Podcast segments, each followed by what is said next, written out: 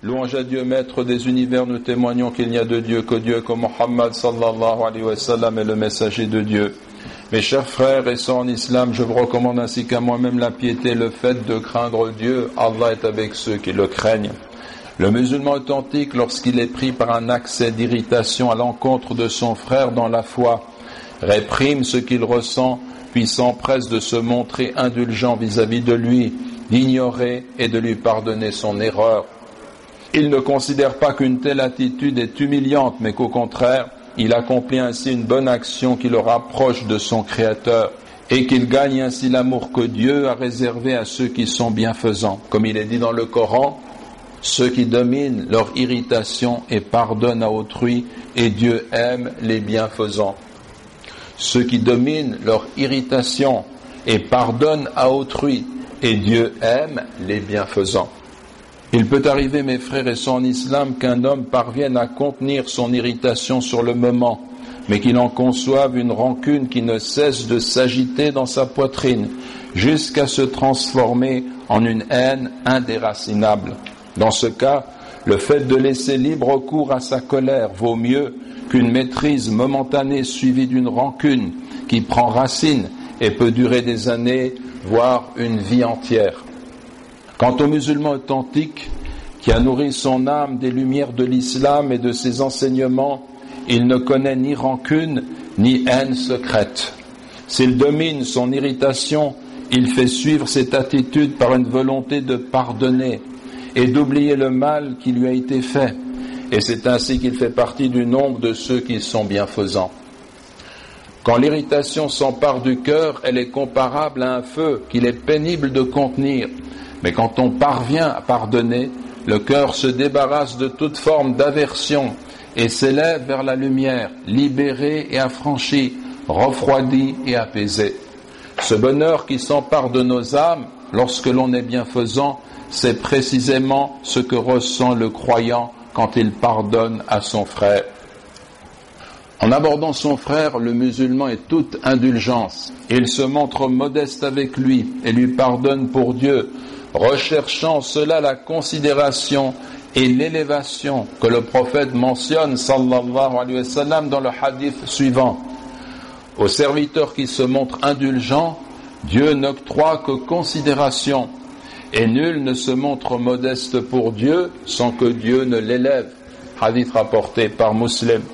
Au serviteur qui se montre indulgent, Dieu n'octroie que considération et nul ne se montre modeste pour Dieu sans que Dieu ne l'élève. Cette considération et cette élévation qui viennent de Dieu sont réunies dans l'attitude bienfaisante, caractérisant le musulman qui pardonne et est indulgent. Il fait ainsi partie des hommes bienfaisants que Dieu aime et des personnes respectables et dignes de considération qui sont aimées des hommes. La rancune n'a pas sa place dans le cœur du croyant qui est doté d'une sensibilité très fine et qui a pris conscience du sens de sa foi et de l'orientation qu'elle lui impose au plus profond de son être. Cela parce qu'il a compris l'importance du pardon qui lui permet de mériter à son tour le pardon de Dieu. Comme l'a montré le messager de Dieu, sallallahu alayhi wa en disant, celui qui n'est pas dans trois péchés, le reste lui sera pardonné pour qui il veut, pour qui Dieu veut. Celui qui meurt sans rien associer à Dieu, celui qui ne pratique pas la magie suivant les magiciens, celui qui n'éprouve aucune rancune à l'encontre de son frère. Le hadith est rapporté par Al-Bukhari dans Al-Adab al-Mufrad. Le prophète a dit, sallallahu alayhi wa celui qui n'est pas dans trois péchés, le reste lui sera pardonné pour qui il veut. Celui qui meurt sans rien associer à Dieu. Celui qui ne pratique pas la magie, suivant les magiciens. Celui qui n'éprouve aucune rancœur à l'encontre de son frère. Mes chers frères et sœurs islam, notre prophète sallallahu alayhi wa sallam encourageait constamment ses compagnons à se pardonner et à se réconcilier et eux-mêmes se montraient réceptifs à la moindre de ses recommandations allant en ce sens. Selon Aïcha, Le messager de Dieu, sallallahu alayhi wa sallam, entendit à sa porte le bruit élevé d'une dispute entre deux hommes. L'un d'eux proposa à l'autre de renoncer à une partie de sa créance et de lui faire des facilités pour le reste. Mais l'autre répondit, par Dieu, je n'en ferai rien. Le messager de Dieu, sallallahu alayhi wa sallam, sortit alors et demanda, où est celui qui vient de jurer par Dieu qu'il ne ferait pas le bien?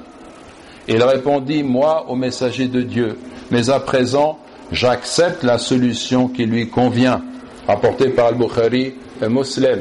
Donc, j'accepte de diminuer sa dette, soit de lui faciliter le moyen de rendre sa dette. De ce hadith, on retire des enseignements précieux. L'incitation à proposer des facilités à celui qui est endetté ou à lui effacer une partie de sa dette. En cas de dispute soudaine, il convient de se réconcilier sans attendre. Observez comment étaient ses compagnons avec le messager de Dieu, sallallahu alayhi wa. Il les voit se disputer à sa porte, il sort, et dès qu'il les remet sur le droit chemin, aussitôt ils s'exécutent, ils n'attendent pas. En cas de dispute soudaine, il convient de se réconcilier sans attendre. Il faut encourager nos frères à accomplir de bonnes actions, parmi lesquelles le devoir d'indulgence se distingue tout particulièrement. Nous demandons à Dieu de purifier nos cœurs et de renforcer nos liens de fraternité. Allahumma amin, Allahumma amin.